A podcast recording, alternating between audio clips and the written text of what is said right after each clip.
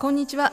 ポッドキャストノーマニア、えー今回はシーズン6輸入依存する日本の農業実情2022の緊急続編番外編。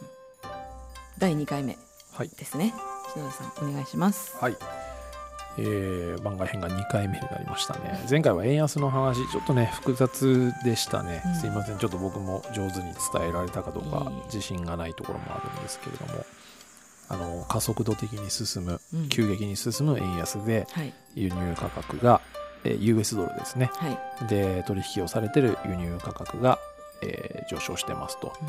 あの貿易品はねはい。輸出入すべてどの国が相手であっても US ドルで取引されてるんで円安が進んじゃうと、えー全部値段が上がっちゃいますよという構造をお話ししました、はい。今回本当におまけと言いますか、はい。本当にあの番外編の中の番外編みたいな形で、あのもちろん輸入資材に絡めた話ではあるんですけど、はい。その中で、まあ、あのこのシーズンの中でも何度か僕があのヤシガラバイドという農業資材ですね、これを輸入してて、はい。その輸入相手先主な輸入相手先がスリランカですようん。というお話をしてました。これはあのこのシーズンの3話目とかでもね、お話をしました。で3話目でねスリランカの事情なんかもちょっとお話ししましたけどえっと、まあ、このポッドキャスト今このえー番外編を収録しているのが7月2022年の7月前半ですけれども、はい。7月前半に日本の報道でもスリランカが破産したみたいなね、うんはい。そんな報道ありましたよね。はい。ありましたね。で、まあ、当然のように僕にもだいぶいろんなところから問い合わせが来てます。うんでまあその報道を受けて、はい。あの何が起こってるのかっていうことをはい。ちょっとお話ししたいなと思うんですよ。はいぜひお願いします。はい、なかなかスリランカの情報ってね、うん。あの日本で報道されないし、うんうん。今回のその破産っていう報道だけがええええ。そこだけこうドーンって出てきてはい。それまでの経緯とかって全く報道されてないので、ね、そうですね。うん。しかも国が破産するってなかなかちょっとそうですね。よくわからなないいですすよね。でねはい。うん。まあ、でもそれもあの構造としては、はい。あの一応説明は成立するんですよ、はい。もちろん僕らが知らないこともあるでしょうけどね、はい。うん、成立するので、まあ、そこもちょっと含めて、はい。あのちょっと順を追って説明したいなと思います、スリランカで何が起こったのかっていうことですね、うん。スリランカの話になっちゃいます今回は。わかりました。はい。はい、ではまず2022年ですね。今年ロシアのウクライナ侵攻以降ですね、まあ、冷戦終結以降でまあ最大級に世界がまあ混沌としてますよね。はい。で原油とか天然ガスの価格の高騰ですよね。ロシアって産油国であり天然ガスも輸出してるんでそれら資源の価格がどんどん上がりあらゆるコストを押し上げてますね。そうですね。はい、で穀物価格もあの高騰してます、これはあのえ東ヨーロッパの農業でお話をしましたけれども、えっと、ちょっと配信が逆になるかもしれませんが、ね。はい、あのはい。穀物価格も高騰してて、はい。途上国を中心に、はい。あの食料不足の危険性って高まってるんですよ。うんうん。あの日本では本当にたまに報道されますけど、うん。あの途上国で危機が迫ってるあ出てました、うん。世界的そうですね、うん。あの特にやっぱでも途上国です、これは。うん。もちろん先進国もあのゼロではないと思うんですけれども、はいまずあのこれもちょっとあの配信逆になっちゃうかもしれませんけど、ええ。あの東ヨーロッパの農業の時にお話ししましたが、うん。ロシアとかウクライナ産の穀物っていうのは主にアジアとかアフリカとか中東の地域に輸出されてます。これが今止まろうとしてるわけですよね、なのでこの途上国アジアアフリカ地域で食料不足穀物不足に陥る可能性が非常に高いとされてます。はい。これは結構現地ではリアルにやばいという問題って、まあ、認識されてますね。であとあの穀物っていうのは畜産飼料餌ですね、はい。としても使われてますので、うん。畜産飼料価格うん。餌の価格の高騰につながって結局お肉類も生産されないもしくは生産量が下がる高くて買えないっていう状況も生まれつつあります。うん。なので、まあ、こういった事情が今世界中でお起きてるもしくは起ころうとしてるんですね。はい。はい、で、まあ、これがちょっと世界全体の本当にざっくりとした状況です。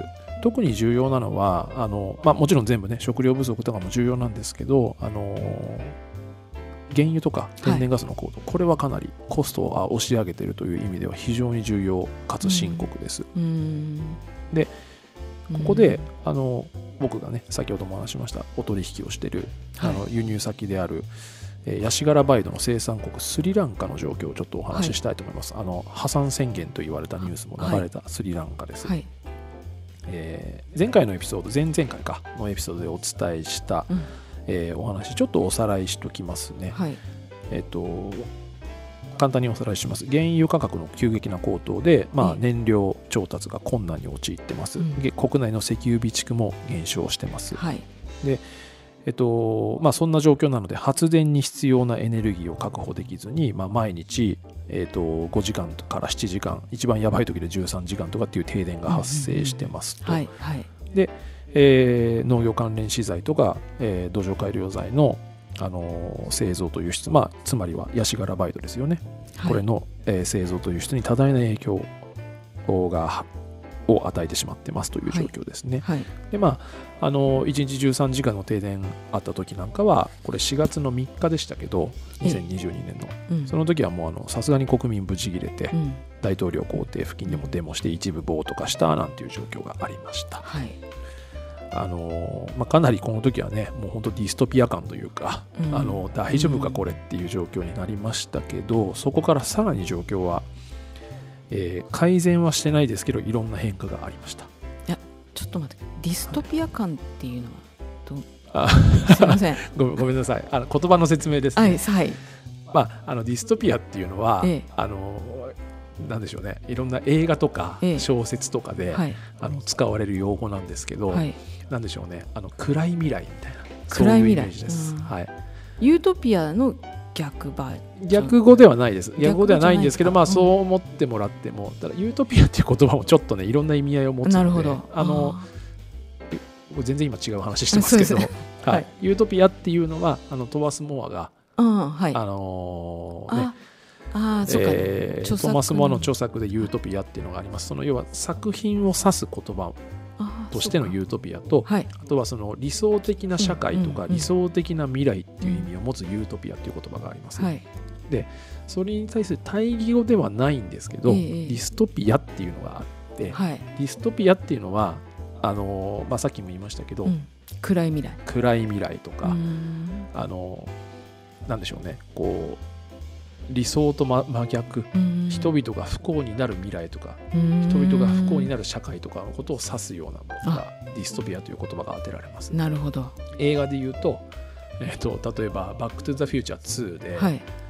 2見ました？見てない。この間やってたなリメイク版って思ったけど。リメイクじゃないですよあれは。あーあそうです。ああリメイクじゃなくてそのまんまの、デジタルリマスターですねうん。きっと。ああはい。はいはい、あのー主人公のマーティが、うん。えっと未来に行ったら、うん。うん。あ違う未来に行って帰ってきたら、うん。あの現代があの自分とは違う悪いし世界になってた。これディストピアですね。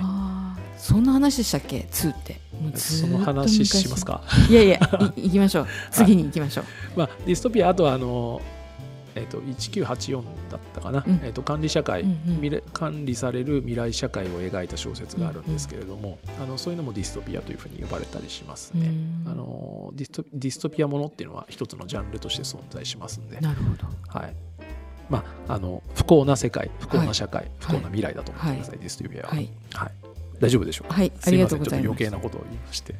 そうですね。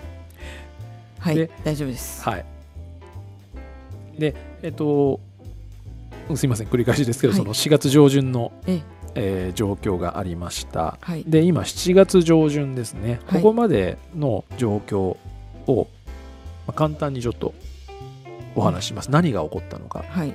改善はしてないですよ何も。うん。えっとですねまずその4月上旬の段階で国民がブチ切れてあのデモやってたってお話しましたよね。はいそうね。スリランカでは。うんで一部暴徒化してしまいましたし、はい。まあ、車燃やされたりとかちょっと危ない状態にもなりました、うん。でえっとスリランカっていうのは大統領と首相がいる国なんですよ、うん。でその大統領も首相も政府の閣僚もみんなラージャパクサという一族がはい。まあこれは牛耳ってると言っていいと思うんですけど、うん。あの一族が支配してる国です。1回2回ぐらいラージャパクサじゃない人がうん。大統領になったりしたこともあったんですけど、えっ、とあえっ、とね1回2回ぐらいあったっていうのは要は、えっとスリランカって2002年にはい。実質内戦が終了してる国なんですよ。で実質っていうのうん。は正式に終了したのは2007年だったかな。いわゆるその終結しましたっていう双方のお互いの勢力が調印した。うん。あの実際に戦闘行為がほぼ完了したの終了したのは2002年だと言われてます。できちんと終わったのが2007年。でその内戦終結以降ラージャパクサという一族があのスリランカの政府をまあ支配しているという状況になりますラージャパクサさんっていうのははい。内戦の英雄だったみたいで当時は国民の支持が非常に高かった方なんですけど、うん。まあ、今やちょっとねあうん。の国を間違った方向に導いてしまったという、やっぱり長いっていうのはそういうことなんですかね。歴史上、うん。まあ、人の国なんでちょっとあまりしかも現在進行形なのでちょっとお話ししにくい部分ではあるんですけど、はい。うん、なかなかちょっとあの外国人の僕らが見から見ると余計になんでこういうことをしちゃったのかなっていうのは、うん。この今2022年の問題が起こる前から、まあ、ありましたね。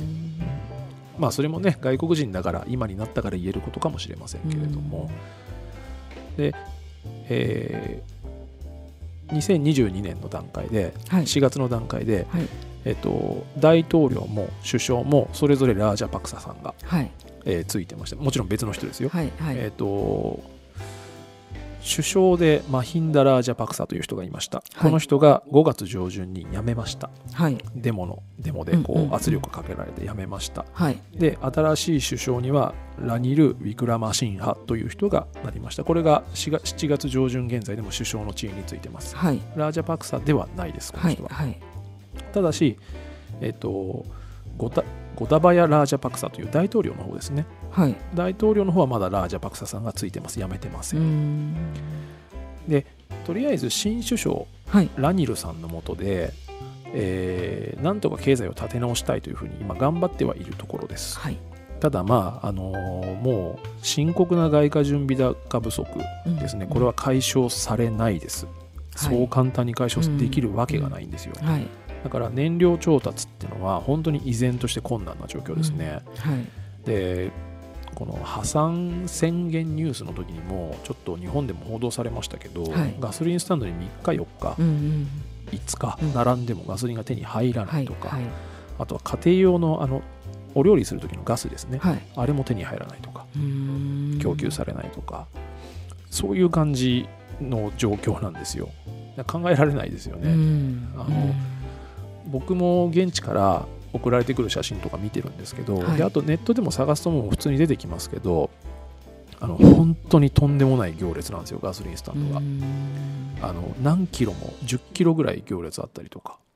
動いてるんですかねその行列動いてるんですかね。もうもはやわからないですよね。手に入ってんのかもわかんないですガソリンが。うん。それで。でやっぱりトラブルは起こるんですね、はい。その並んでる中であの命を落とした人もいるとか、うん。あとはそのガソリンスタンド側と待ってる人たちであの喧嘩しちゃったりとか、うん。もしくは警察が介入したりとか一番ひどいのだと警察に賄賂を渡したら優先的にガソリン入れてもらえるとか、うん。どこまで本当かわからないですけどそういうニュースもたくさん飛び交ってます、でえっ、とそれでもガソリンはないので、うん。もしくは燃料がないので、うんうんうん2022年の6月の後半はい。からはい。政府がまさかの燃料販売停止期間っていうのを設定しました。要は並んでてもしょうがないからもう並ぶなってことなんですけど、うんうんうん。まあ、並んでた人はどうなんだよって話ですよそうねですね。はい。まあ、かなり深刻な状態ですねこれは。燃料の供給っていうのはあのエッセンシャルワークに限るということを政府は説明をしました。はい。ただこのエッセンシャルワークが何なのかっていうのは、えっとまあ、一応まあ後で発表はされるんですけれども、まあ、多少曖昧な部分もあります、医療関係者とか。はいそそれからあとは輸出事業者ですね。医療関係者は当然ですけど医療うん。を担う人たちなんで、まあ、あの当然外せないですよね。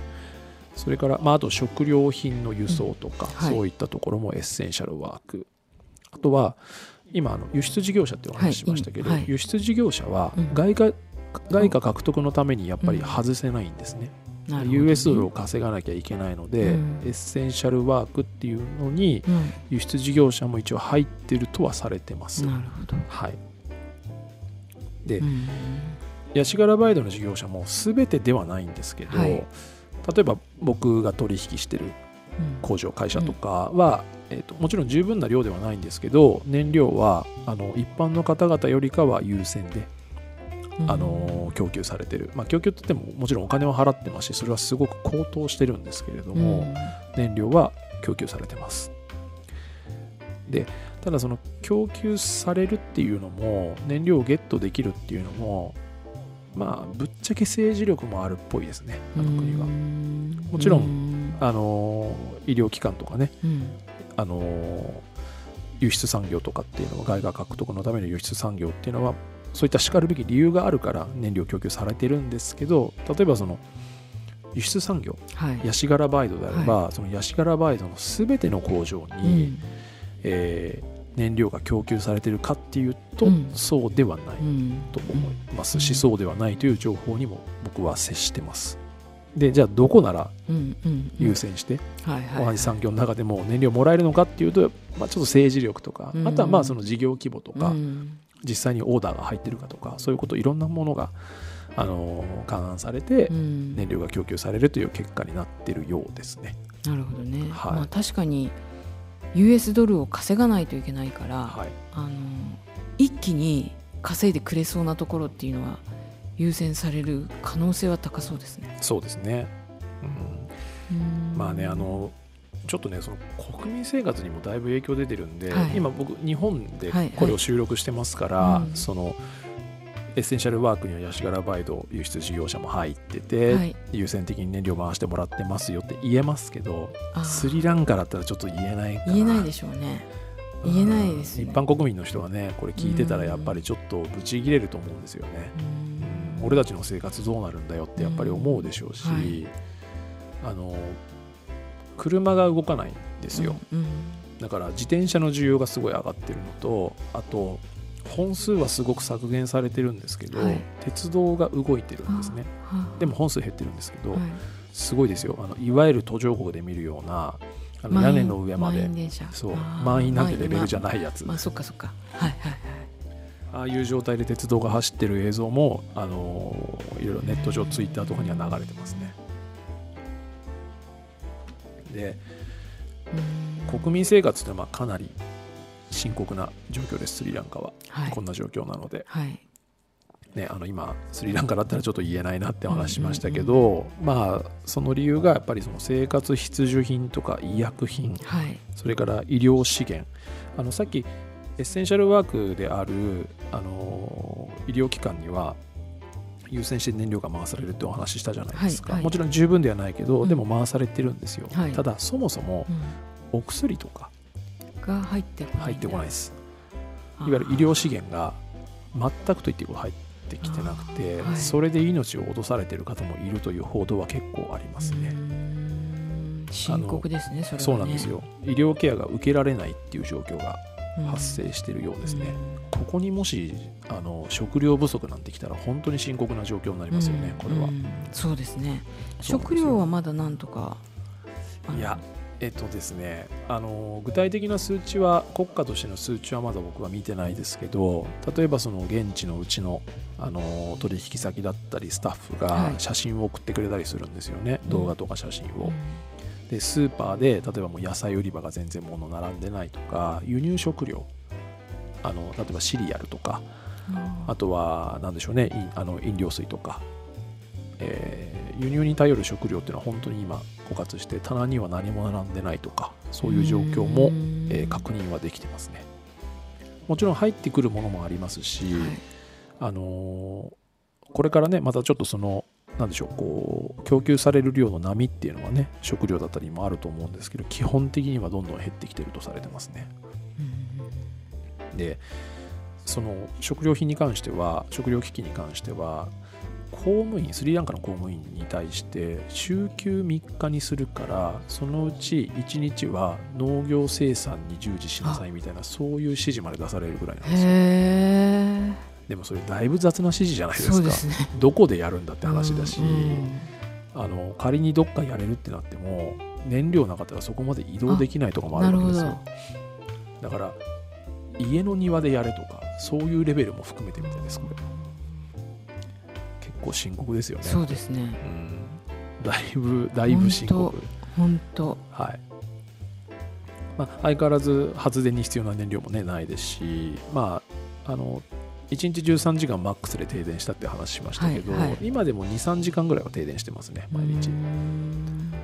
だからこれ経済活動はかなり制限はされますよね、うん。でスリランカのインフレ率は45%っていう数字、まあ、かなり衝撃的な数字ですけどうん。これだね正確かどうかちょっと分からないです。30%っていうデータもあるし60%っていうデータもあるんですよ、うん。だからもものによるんだと思いますなるほどね、はい。4月は20%一気に上がったって言ってましたね。それはもう今全然突破してます、ですね。はい。うん。それは20はもう完全に突破してますね。でそこからさらにってことですよね。そうですね。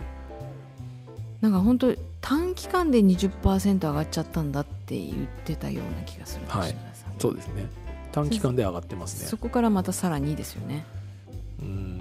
まあ短期間で一気に上がりましたけどただあの去年から2021年とかから見ると段階的には上がってるんですよ、うん。あのインフレ率っていうのは。外貨準備高がどんどん減っていく。で原油がどんどん上がっていく。うん。っていう、そういった複合的な要因でインフレ率は上がってました。うん。で今年に入ってもドカンと上がるみたいなそういう状況ですよね、うんえっと、次なんですけどその国債の利払いですね。はい。スリランカ国債の利払い外貨建ての利払いができない。はいはい。これで事実上のデフォルト。これは破産と言ってもいい状態だと思います、うんうん。あの国家が破産するってどういうことって話があったじゃないですか、はいはいはい、そのうちの一つはこれですね。うん。はい。あれ数年前にギリシャがありましたね。ありましたよね、はいありましたありました。うーん。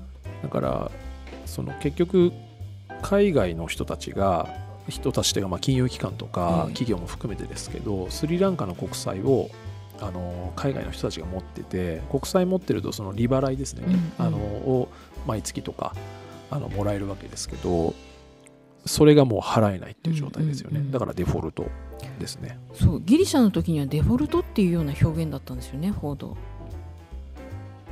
まあでもこれを今回破産そのねちょっとその破産っていう言葉がなんで今回用いられたのかはちょっとそれは後で解説しますね。あはいはい。ちょっとそこはねあのなんでしょう。報道の仕方にも僕は問題があると思ってるんで、うん。はい、ただ破産ということはもちろん使われたんですよ。うん。その言葉自体は、うんうん。まあ、ちょっとそこはまた話しますね、うんはい。まあ、とりあえず今スリランカはその国債の利払いができずにデフォルト状態、うん。で、えー今 IMF ですね。はい。国際通貨基金うん。が一応その、まあ、スリランカっていろんなところに借金をしている状態でそれが払えないわけですからあのその返済計画をね返済支援をちょっと IMF が、えー一応やろうとしてくれている状態です、でこれもちょっと後で話しますね。わかりました。はい、はい。でえっ、とこれニュースで見た方多いと思うんですけどその国民生活がね今厳しくなってるって話をしてますけど、うん。あのロシア産の原油をうん。スリランカ政府が、はい。まあ、買うと。はいはい。購入契約合意しましたっていううん。話が報道でもありましたよね、はい。見ました。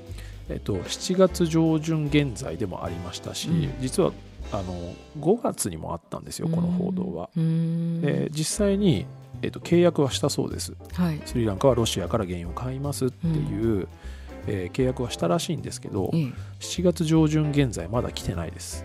うーん。ロシアからの原油は。なので契約したけど物は来てないので、うーん。まああのなんでしょうねげこれ。原油ない状態が続くわけですよね。すぐ来ないこういうもんなんですかね。よくわかんないですけどね。あそうですよね。はい。ね。そういうことか。5そうなんですよ。月にそういう話が決まり。そうなんです。でもう一回7月上旬にね、うん。ロシアからスリランカは原油を買いますっていう報道もされましたけどそれがちょっと今どうなってるのかねわかんないですけども、でまあさっきも言いましたけど食料危機も近づいてると言われてますし、はい。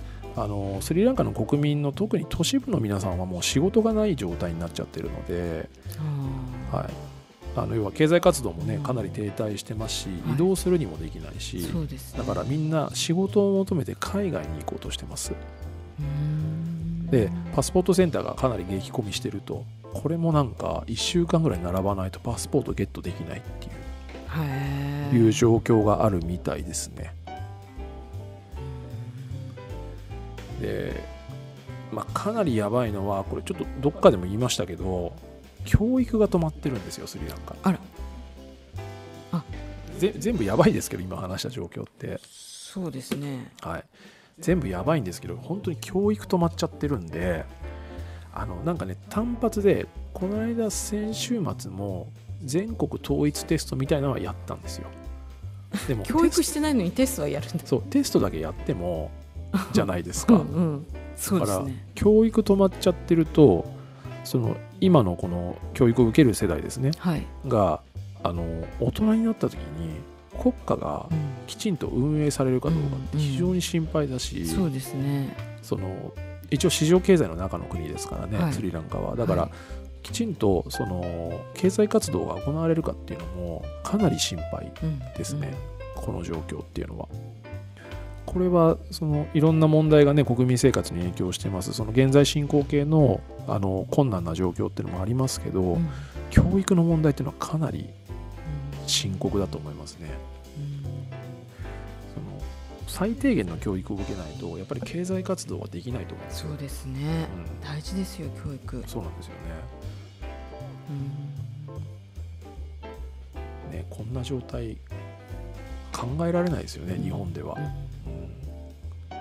ね、あのこの今回の輸入依存の農業のその続編のうん。1個前ではその円安できついって話をしたじゃないですか、もちろん辛いんですよ。はい。で値上がも値上がりもしてるし、い。もちろん辛いんですけど、えこういったスリランカとかあとパキスタンとかでも同じ状況生まれてるんですよえね、この状況と別に比較するものじゃないですけど、もっと深刻な事態が世界で起きてるんだなっていうのがまあちょっと少しでもね皆さんに理解をしていただけたらなとは思ってますねう。んうんでちょっとあのその農業資材の話にちょっと戻りますね。はいえー、とヤシバヤシガラバイドという僕が輸入してる、はいえーこの商品っていうのは、えー、とスリランカにとっては輸出産業なので、うんまあ、さっきもお話しした通り繰り返しですが重要な外貨獲得の手段です。なので燃料っていうのは、まあ、あの優先的には回されている状態ですね。もちろん不十分ですけども。はいでただまあお話さっきもお話ししましたが、えーその産業全体ではもちろん操業停止している工場とか燃料回ってこない工場とかもあるのでまあ産業すべてが保護されているわけではないですね。あのうちが取引しているようなその大手の工場とかですとねあのボリュームも大きいですしあのビジネスのボリュームも非常に大きいのでやっぱどうしてもそこが優先されそこには政治力も絡んでいるということです。はいそんな状態で、えーこれ報道の中でその破産報道スリランカ破産報道の中で中国の債務の罠っていう話が出てきたのってご覧になりました、あ報道では見てないです。報道では見てないけど、はい。篠田さんがどこかで喋ったよ。ラ喋りましたっけ？うん、あの港をさ使う権利？を100年、うん。100年かな？咀嚼ですそね咀嚼、はい。いわゆるまあもう半分植民地みたいな状態ですね、はいその部分だけは。はい。あのーそうですね、ちょっとそこの話を整理しますと、あのー今の、えースリランカのこの経済危機よりも前の話ですけれども、はい。中国が、えーまあ、いろんな途上国にね、うんうん。アフリカとかアジアの途上国にお金を出します。はい。で、まあ、言い方悪いですけど、要は借金付けのような状態にしますね。でその国は例えばスリランカだったらお金は中国に返せない状態になります。はい。そうすると返せない代わりに例えばスリランカだったら南のハンバントタっていう港があるんですけどそこを中国99年間のそそ咀嚼権っていうのもあるんですよ、それを中国に取られると。いうことですね。咀嚼って例えば香港がイギリスの植民地だったじゃないですか。あれも99年の咀嚼なので、まあ、半分植民地みたいなもんですね。なるほど。ねはいああ債務の罠。でもあ今ちょっと文面を思い出してますがはい。出てきてましたね。ちらっと。どっかで言いましたかね。ああ篠田さんが言ったのもあるし最近のこの新聞報道でも見かけた文字のような気がしてきました。だからその今お話ししたのは中国のええ。その債務、はい、中国債務っていうのがええ。原因でうん。スリランカが今こんな状況になってくる、例えば他のパキスタンとかでうん。もこんな状況になってる、うん。その裏には中国の債務問題っていうのが、えー必ず関わってますよみたいなはい。そういう報道もあるんです。はい。だから中国のせいだみたいなね、うん。言い方をする報道もあるんですよ。で確かにちょっと詳細は僕らは知る由もないんですけど、はい。あのー中国債務ですね、ええ。要は中国が持ってるうん。スリランカの債権ということですけど、あのー US ドル建てで返済するっていう契約になってるっぽいという情報があるんですよ。いや人民元とかスリランカルピーじゃなくて US ドルですね。はい、中国にしてみれば、うん。えー US ドルを US ドルでスリランカから借金返してもらう、まあ、でもこれは日本も多分一緒ですよね。うん、円借款あ円借款の場合は円ですけど日本の外貨準備だから。あの日本の外貨準備高から途上国支援に使うことだってありますしだそんなにおかしなことじゃないんですけどね、うんまあ、どこまで本当か分かんないですけど、うん。あの中国の債務っていうのは非常に金利が高いとかね、うん言われたりもしますけど、まあ、全部これ西側とか日本の報道なんでどこまで本当か分からないです。なるほどねはい、ただあのこれちょっとデータがどこまで正確かわからないですけど、はい。一応スリランカ財務省の、はい、えースリランカ財務計画省ってところがあるんですよ。う。ん。で2021年4月現在。去年ですけどこれ、あのあくまでもこれスリランカが発表している情報なんで正確性は担保できないですけど あの要はスリランカの対外債務はい。ですね。はい。どこからお金を借りてるかなんですけど、あの中国だけが突出して高いわけじゃないんですあ実は、そうなんですね、はい、もちろん日本からもあるし、うん。あとはインドからもあるし、うん。その他の国からもあるし、うん。あとは世界銀行とかそれからアジア開発銀行とかはい。そういうところからは借りてて返さなきゃいけないけど返せてないお金っていうのもスリランカたくさんあるんです。だから別に中国だけじゃないんです。なるほどね、でもう一つうん。言えるのはあの市場借り入れってのもあるんですよ要は国から借りてるんじゃなくて市場の投資家とか、はい、あの投資してる会社から借りてるお金もあるんですスリランカは。それは国債とはまた違うんですか？国債のものもあるでしょうしうん。例えば代金未払いとかもあると思いますね。あの何か輸入してはい。生活必需品だったりとか医療品だったりとか、うんスリランカが輸入して払えてないお金とかああとは、まあ、輸入して払えてないと似てるんですけど、えー、と現時点の話ですけど、はい。例えば、えー船会社に払わなきゃいけないいろんなコストですね、うん。それが US ドルで払わなきゃいけないけど払えてないとか、うん。そういうのも全部含めてちょっと詳細までは分からないんーですけど、うんうん。中国からの借り入れは確かに多いんです。ただ中国だけじゃないです、で比率で言ったら市場借り入れもかなり高いです、だから、まあ、このデータが合ってるかどうかは分かんないですけど、はい。ただ中国の中国のやり方が正しいとか正しくないって話ではなくて、ええ中国だけの責任ではないですねってことです。そうですね、うん。でどうなるのかっていうと結局スリランカが国家の運営をミスったっていう結論にならざるを得ないですそんなににいろんな借金ね、うんまああ。のーいろんな見方できると思うんですけど、うん。その要は資金調達をすることは決して悪いことではない。悪いことではないですよね。ないですよ。あの例えばベンチャー企業がええ。VC とかエンジェルからはい。資金調達をするじゃないですか。これ自体はうん。必要なことですし、うん。問題ないですよね。要はそれを運用して利益を上げてお金を返していくっていうことをうん。スリランカはミスったわけですよ。うん。だからまああのそのなかなかここで言いにくいいろんな情報もまあ るんですけど、特にスリランカの国家運営する人たちのはい。その階層の人たちのはい。いろんな話とかもあるんですけうど、ーん。ミスったんですね。ミスったという評価の方が僕は適切かなと思います。うん別に中国が正しいとか中国を擁護するわけじゃないですよ。そこだけがそのなんていうかな。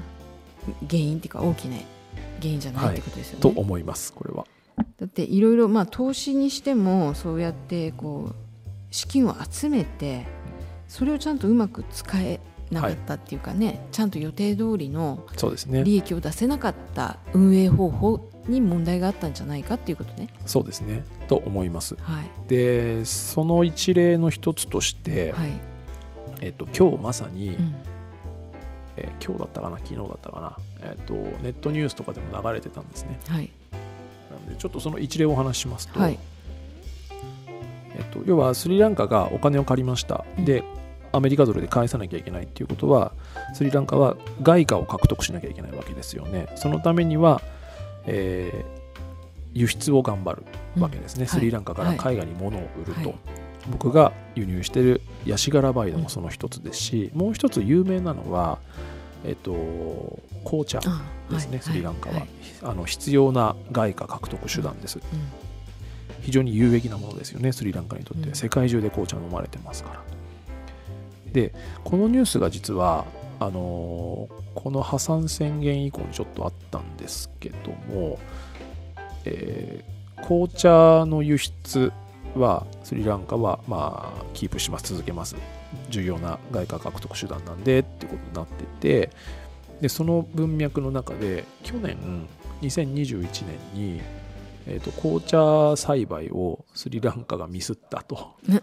どうミスる？っていうのがあったんですよ。で実はそれ僕ら知っててはいはいはい。その状況知ってて、ええ。でちょっとねあの実はこのシーズンの3話目ですね、はいにもあったんですけどうちょっとそのちょっと言ってましたね。ちらっとなんか触れた触れてたような気がするな。あのねあんまり日本で報道されてなかったんでちょっとはい。触れるのやめようかなと思ったんですけど、うんうん。はい。報道されたんで、はい。はいえっと、はい言いますが、はい。えっとすごい簡単に言うとですねスリランカの紅茶産業は、はまあ、茶葉をたくさん作る、い、わゆる農業じゃないはいですか。はい。で、えっと、スリランカ政府が、うん。えー全部有機にしなさいとオーガニックにしなさいとうん。いう指示を出したんですよ。はい。それが去年の話です。はい。で化学肥料を使って普通に作ってたんです。はい。それまではね。それまでは。うん。普通に化学肥料で、まあ、一般的な農業ですよね、はい。それって、でうまくいってたのに、はい。何を思ったか有機肥料を使いなさいと。化学肥料は使用禁止ですってスリランカ政府が言い出したんです。で有機肥料をうん。中国から輸入したんです、なぜ？そしたら、うん。その有機肥料から、まあ、基準を超える有害物質だか毒物だかが出たらしくその有機肥料は一切使えないと。でそこでスリランカの紅茶産業は大ダメージを受けたんですはい。ではい。急いでうん。インドからうん。化学肥料をうんうん。輸入したんですけど、はい。まあ急だったんでしょう、はい。はい。あの価格も高いものを買うことしかできなくうんて、で買えない、えーまあ、買えないというかあ量が足りなくて使えない、はい。あの農園とかもあって、えあの紅茶栽培っていうのはかなりの打撃を受けて輸出量激減っていう事態があったんですよスリランカ。うん。だからこういうところでもうん。結局政府の政策ミスで、うん。あの外貨獲得のチャンスを逃しているわけですよねスリランカっていうのは。うん。これはあの外貨準備高不足に拍車をかけたと言われています。そうですね。いやしかもさ化学肥料から有機さ肥料はい。に、まあ、もしそれがいいやり方だったと思ったとしてもい。一気に変えるはないですよね、まあそうですね。普通はちょっと段階的にちょっと実験しながらとか。そうですね。まあちょっと僕はその化学肥料有機肥料問題っていうのはそのそもそも化学肥料を否定すること自体が僕は間違ってると思うんですけれども、まあ、ちょっとその話はねまた別なので、はい、あの中国から買ったって言ったじゃないですか、はい有機肥料を、でそれがまあ基準値超えるうん。有害物質が入ってたって話ですけど、うんまあ、やっぱり中国から買ったっていうのがミソかなと思ってて、当時はそのラージャパクサ一族がはい。大統領首相をやってるんですよね、でやっぱりかなり中国とはべったりな関係だったんですよ、だからそこで何かしらのねちょっと表に出ない動きはあったのかなとはそうじゃないですか。多分、うん債務の罠に陥るぐらいのなんか借金もしてるわけだし。そうですね。あの関係ありそう。関係はあると思います。本当に打撃を受けましたねスリランカの紅茶産業は。あらー、はい。そうなんですか。そうなんですよ。であのちょっと僕本位の話をねここで、はい。はいあの失礼ながらさせていただくと、はいはい。まあ、とはいえ紅茶はうん。必要な輸出産業であり、外貨獲得手段ですようん。ね、で一方で僕が輸入しているヤシ殻バイドもそうですよね、はいはい。今燃料がないけど輸出産業には燃料を優先的に回してますと、でその時に紅茶とヤシ殻バイド。あとスリランカはまあ輸出だとお皿とかね、うん。あのココナッツのオイルとかうん。そういうのもあるんですけど、まあ、まあとりあえず紅茶とヤシ殻バイドで考えた場合、はい。どっちがうん。輸出産業としてこの緊急事態においてうん。手っ取り早いのかって考えるとそれヤシ殻バイドでしょ。今の状そうなんですよ。況ではそうなんですよ。まあだからってね、うん。そうなんですよって僕が喜んでも、うんうんうん紅茶栽培の皆さんに申し訳ないので。ね。紅茶栽培少し復活の時間が必要ですもんね。そうですね。まああの頑張ってますけどね、うん今本当頑張ってますけどただあのこれすごく、うん。あの当たり前の話なんですけど、はい。紅茶ってあの育てるのに、うん。まあ、肥料が必要だったりすはいるわけですよね。はいはいはいヤシ殻って別に肥料いらないんで、あはい。あその点では。そっかそっか。はい、っていうのは、えー僕ら周りの現地のスリランカの人たちが言ってました。粗利が相当高いっていう。まあそういうわけでもないんですけどやっぱりその栽培にかかるコストの部分は、うんうんうん。確かにね。まあそのね肥料っていう点だけ見るとねそうですね。そっか。肥料輸入しなくて済むんですね。そうですね。まあただヤシ殻バイドもね、うん。あのーやっぱりその包装資材とかああ梱包資材とかも必要だしそうかはいはい。あとはあの品質管理でね、うんお水使ったりとかうん。乾燥しなきゃいけないとかその人的コストとかね時間的なコストはだいぶかかるんで、まあ、どっちがどうってわけじゃないんですけどあの、まあ、半分笑い話ですけど現地のスリランカの人たちは紅茶は肥料必要だけどヤシ殻肥料いらないからっていうことは言ってましたね。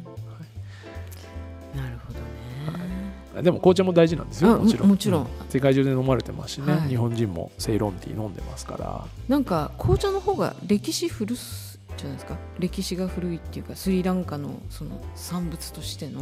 あはい。ヤシ殻と比較してって話ですよね、はいそうですそうです。そうですです。古いです、うん。はい。植民地時代から作ってますし、あとあんまりイメージないでしょうけどスリランカってコーヒーも実は。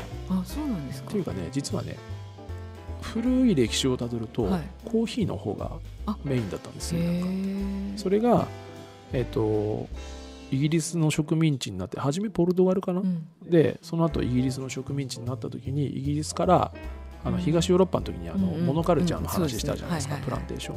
あの時にイギリスから紅茶やれって言われてコーヒーがどんどん淘汰されてったっていう、うん。そういう歴史があるんですスリランカは。うん。今でも作ってますけどね、うん。まあ、あんまりコーヒーは。まああんまだってスリランカ行ってコーヒー飲みたいと思います？そっか暑いんでしたっけ？なんか暑いですしってするものスカッとするものを飲み出すような気候？あー。というわけじゃないんですか？あのですね、まあ、紅茶はみんな飲んでます、はい。紅茶は本当にいろんなとこ行ってもすぐ出てきます紅茶は、うんはい。そのぐらい浸透してます、うん。でコーヒーはまあ頼めば出てきますけどやっぱりみんな紅茶飲みますよね、で基本的にはホットうんうん。なんですよ、うん。でまあいろんなそのフレッシュジュースとか、はい。あのフルーツのね、はい。フレッシュジュースとかいろいろあるんですけど、えスリランカでみんなが大好きなのはミロ。あれ日本製品？あれミロって日本なんですか日ね本飲みなわかんないですけど。いやネスレですよ。ネスレ？あネスレか。か。あじゃあえスイス？え海外ですね。海外ですね。あそうなんです。ミロはねすごくいろんなところにあります。ミロは。どこにでもあります。あとあのセブンアップ。あこれスリランカだけじゃないんですけど、あの東南アジア諸国、特に南の方って、うんセブンアップいまだに大人気ですね。なんか見かけるような気がするな、はい。セブンアッ炭酸飲料好きなんですよね、うん。向こうの人たち、あともう一つはあのジンジャービアっていう、はい。あのまあ、ビアなんですけど、うん。ノンアルコールなんですよ、うん。あのジンジャーエールのもっとね薄いやつなんですけど、うん。ジンジャービアっていうのがありますね。それは僕はお酒飲めないので、うん。それよく飲んでますね。なるほどね。は美味しいない薄いです。薄いですねなんかビールとしても薄そうだな。そうですね。あのもちろんお酒飲むんですよ。うん。向こうの人たちって、はいはい。であのビールとか普通に飲むんですけど、うん。あの日本よりもはるかに飲めるとこ少ないんですよ。例えばレストランに行って、うん。えっと昼間のレストランはほぼビールとかないですし、う夜でうもん。ビールあるところお酒で出せるところって結構偏ってますうね。ん。えっとね街中のえっと、普通のまたうんコロンボっていう大きな街があるんですけど、はい東京みたいなとこですね、街中のレストランで普通に夜でもビールを出てくビールが出てくるところってそんなに多くないですよ、あの高いとことか、はい。高級なとことかあとはホテルの中のレストランとか出てきますけど路面店みたいなところではないそれはそういう習慣があまりないんですか？スリランカで。いやお酒はねそれなりに飲みますし、うん例えばイスラム教の国とかってお酒全くダメじゃないですか、はいはい。原則としては、そういうところに比べたら全然あるんですけど日本みたいに日本ってどこでも飲めるじゃないですか。ね。サイゼリアでも飲めるじゃないですか。そうね。はい。あんな状況じゃないですね。うん。スリランカまあ普通にビールとかもありますしあのアジアのビールっていろいろあるじゃないですか、うんうんそれこそチンタオビールとかあとタイガーとか、はい。ああいうのはあります。うん。あとはあの日本人が大体気に入るやつでいくとうんあの僕お取引先の方をねご案内して何度かスリランカ行ってるんですけどその時皆さん気に入るのがねアラックっていうんですけどココナッツを蒸留したお酒なんですよ。前にあの寄付ワインの話したの覚えてます？もちろんワインじゃないんですよ、蒸留酒なんですけどあんな感じで甘いんです。うん。ココナッツなんで。でもアルコール度数はちょっと高めですね、はい、あのアラクの種類によってアルコール度数違うんですけど高いのだと25%とかそういうのもあります。あとはアラクのあごめんなさい。ココナッツのアラクっていうのは蒸留酒ですけど、発酵酒もあるんですよ。トディっていうんですけど、はい。それは本当に発酵酒なんですが、はい。これお店で売ってないんですよあんまり。ほとんどおお店で売ってないって自家製ってことですか？に近いんですよ。はい。蒸留酒であるアラック寄付ワインみたいなやつっていうのははい。普通にボトリングして商品としてはい。酒屋さんというかスーパーのお酒コーナーで売ってるんですね、うん。レストランでも置いてあるんです、うん。で、えーココナッツの発酵酒であるトディは、はい。えっとねその自家製みたいな状態で、はい。あの南のエリアスリランカの南のエリアの地方のうん。道端とかで売ってるんですよ。ででっかいバケツの中に入ってて白く濁ってるものをなんか便所の水桶とかみたいなのですくって飲むんですけど。これはねあの僕飲んだことあるんですけど、えまあ、ちょっとポッドキャストでどこまで話していいか分かんないんで、ええ。あんま深入りしないですけど、えはい。飲んだと結構大変なことになりました。酔っ払うってことですか？お酒強いあとアルコール度数高いので、うん具体的な何パーかは分かんないですけど、うん。あのちょっとそんなになんかこう分からないですけど、まあ、強いですね、ただその大変になったという意味は、うん。まああの下痢系？いやそんなレベルじゃもうなかったですね。まあちょっとまたそれはあそうですね。はいあの、うんなるほど。ねやばかったです。うんでまあまあそんなのがあるんですね。今何の話したんでしたっけ？どっからかずれたんです。ずれましたね。スリランカの話でしたよはい。スリランカが大変だっていう。そうですね。ね。だけど、まあヤシガラバイドの方はあの、まあ紅茶に比べたらですけどね、あのこれからの当面のね柱になっそうですね。て、外貨をちょっと稼いでもらわなきゃいけない。はい。柱として。そうですね期待されてるということですよそうですね。だから踏ん張らなきゃいけないなっていう状況ではありますし、うん。僕も日本からそれを、はい。あのオーダーもうたくさん入れてあるんですけど、うん。あのもっとたくさん入れなきゃなとは思ってますね。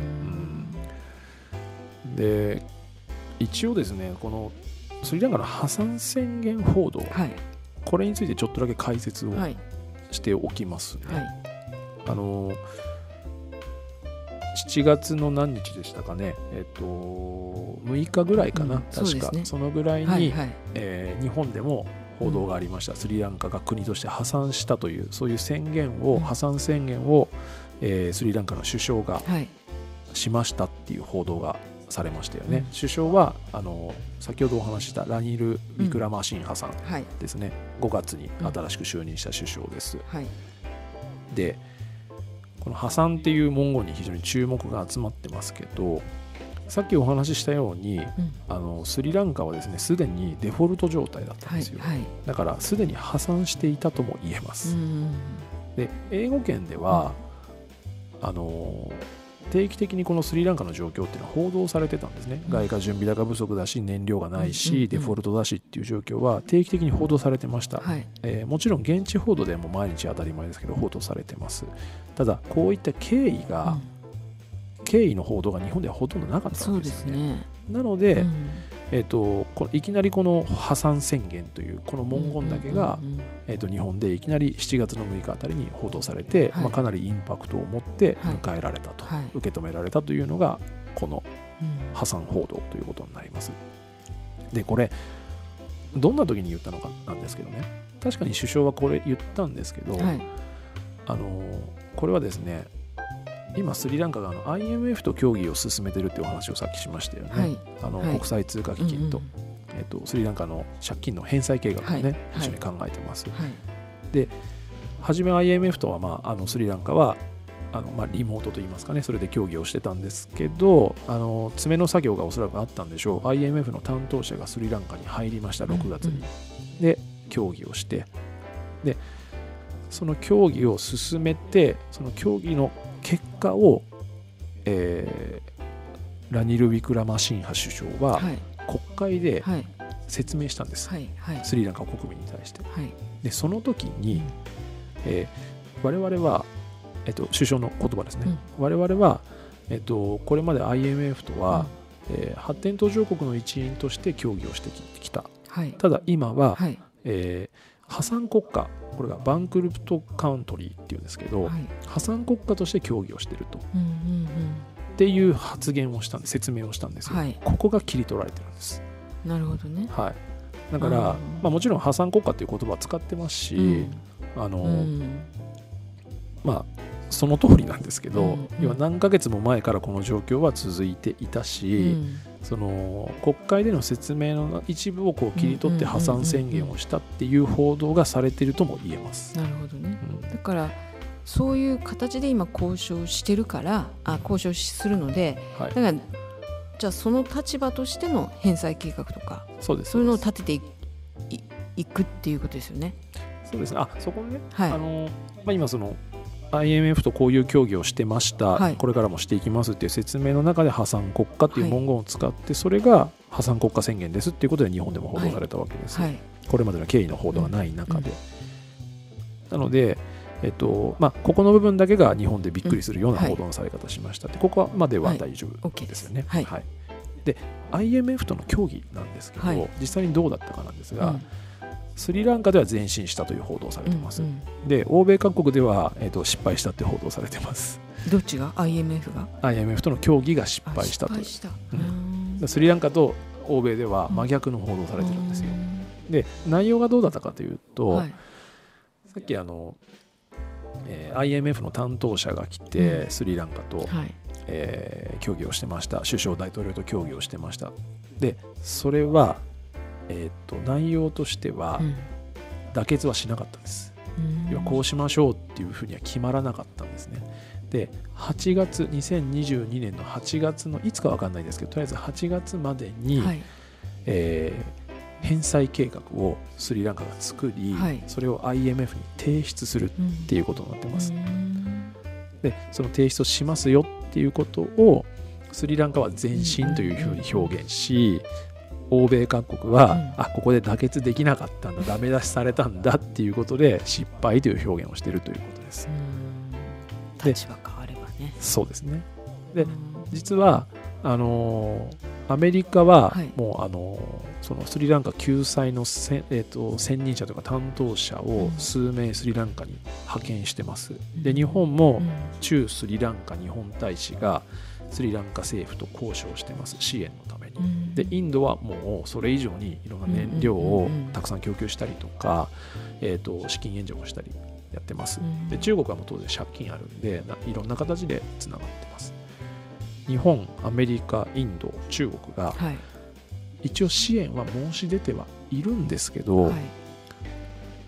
これら4カ国あとはまあ G7 の国も支援は表明してるんですけど、基本的には IMF の、はいえー IMF とのその救済計画がきちんと成立してからの救済ですよと言ってます。うんうんうん当たり前ですけどこれはうん、そうですねはい、ただ金出すなんかできるわけないので、当たり前なんですけど、あのーまあ、まず IMF との、えー交渉がどうなるか、ここで、えーここが決まらないとどの国も手は出せないっていうことですね。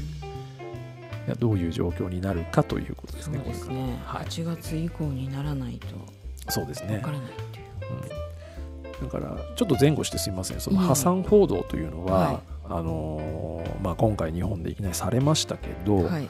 もともとデフォルトだったしうん。もともと破産してたと言えるし外貨準備高不足も燃料不足もあって燃料も使えない回ってこないっていう状況があったのであの、まあ、ちょっと正直現状を知ってる僕らからすると今更こんなインパクトあるように報道しなくてもっていう状況ではありました、ただ日本語で報道されてなかったですからね、うんうんうん。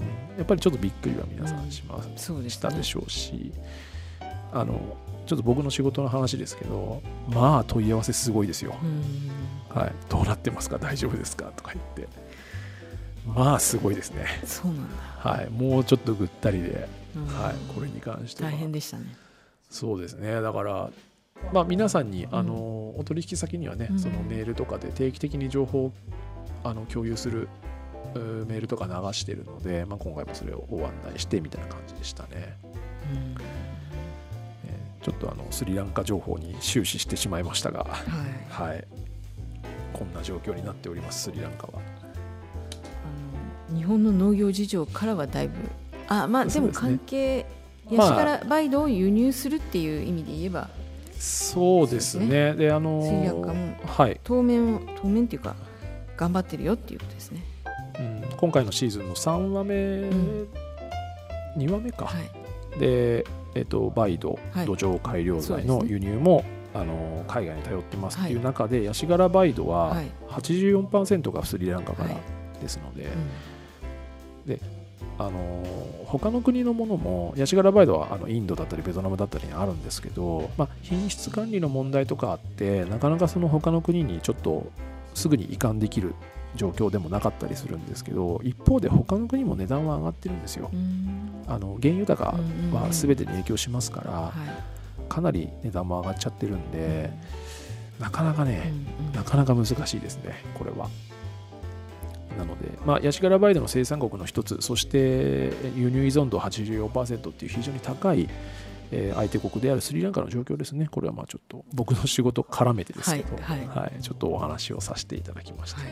はい。ました。ありがとうございました、なかなか遠い国なんでね、皆さん、うんそうですね。はい、ちょっと馴染みもないかと思うんですけれどうん。も、本当2回にわたってのこの番外編ね。続編番外編、緊急番外編。はいでしたね、ね、ちょっとなかなか複雑なんでね、伝わったか謎ですけども、うん。日頃そういう貿易とかね、はい。輸出とか輸入にあまりタッチしてないですからね。ま多くの人がそうですよね。多くの人が。うんそうですね、あま確かに。り知らない事情がいろいろ出てきましたけど、あのー円安もねなかなかこう体感するようなうん。違い、違いというか、うん。その皆さんが体感できるような状況になるまでにはちょっと時間がかかったりしますしね、そうですね。うん、まあでもあの円安の話の時に言いましたけどアップル製品は値上がりしてますから、はいはい。うん。あれは、あと本当にこういろんなものがうん。あの原材料の高騰と円安の影響でっていう、はい、いろいろなものが少しずつねそうですね値上がりしてますからね。うん、だいぶ値上がりはしてますね、うん。本当に。円安はやっぱり大きいですしあとその今お話しした途上国今回はスリランカの例を挙げましたけど、うん。うんかなりあのー海外はもっと途上国中心に乱れると思います。この原油高の状況が続いていくと、うん。スリランカは本当にあの稀有な例だと思うんですよ、うん。ここまでの状況っていうのは、でもちろん原油高が原因ではありつつ中国債務も原因でありつつやっぱり国家の運営をミスってるっていうことが、うん。うんこれはやっぱり非常に大きいし、そうですね。うん。これ難しいですよね。この問題を語るときにああの国民が被害者なのかどうかっていう議論は絶対出ますよね。これは。うん。うん。そそれは反対しなかったとかそういうトップをずっと選出し続けてたっていうことですか？そうですね。だからあのこれ民主主義と、民主主義と農業の時にもお話ししましたけど、はい。主権は国民にあるという前提で考えると、うんうんあの選んでる国民に責任があるよねと。ね。政治権力はうん国民一人一人にあるということが言えるんでね、国民の責任かとも言えるんですけど一方でこれも民主主義と農業の3話目かなんかで僕お話ししたと思うんですけど、発展途上国の多くはあの市民革命という歴史をうん。経験できなかったので,、ですね。うん。民主主義と言いつつ、うんその民主主義がきちんと、うんうんうん。あの僕らが考える民主主義が成立しているのかってなると国民が被害者という観点も言えるかもしれませんし難しいですよねそうこれはねねすごく、ううん。んなかなか自分たちで頑張って獲得した権利じゃないっていうような話もありましたよね、民主主義の時そうですね。まあ頑張って獲得ししたんですよ。独立は頑張って獲得したんです。あの人たちは。途上国の皆さんはそうなんですけど、うん。うんただそのあの市民革命を経験してた、うん。えー先進国が市民革命経験してた時期現在の途上国というのはうん。植民地だったので、産業革命も経験できなかったし市民革命で自分たちで民主的な権利うん。を、えー獲得する経験もできなかったっていうことですよね。100年とか150年、うん。先進国から比べるとその経験したタイミングっていうのは遅かったり、うん。もしくは経験せずに来ちゃったりしてるんで、うん。難しいですねここもね、そうですね。うん、なんかまた話が飛びましたね。ね。どんどはい。んこう深い話にもなっていく、そうですね。うん。まあ、ちょっと番外編をね今回は2回にわたってお送りしました、はい。ちょっと複雑というか、ええ。分かりにくいお話も多かったとは思うんですけれども、はい。はい。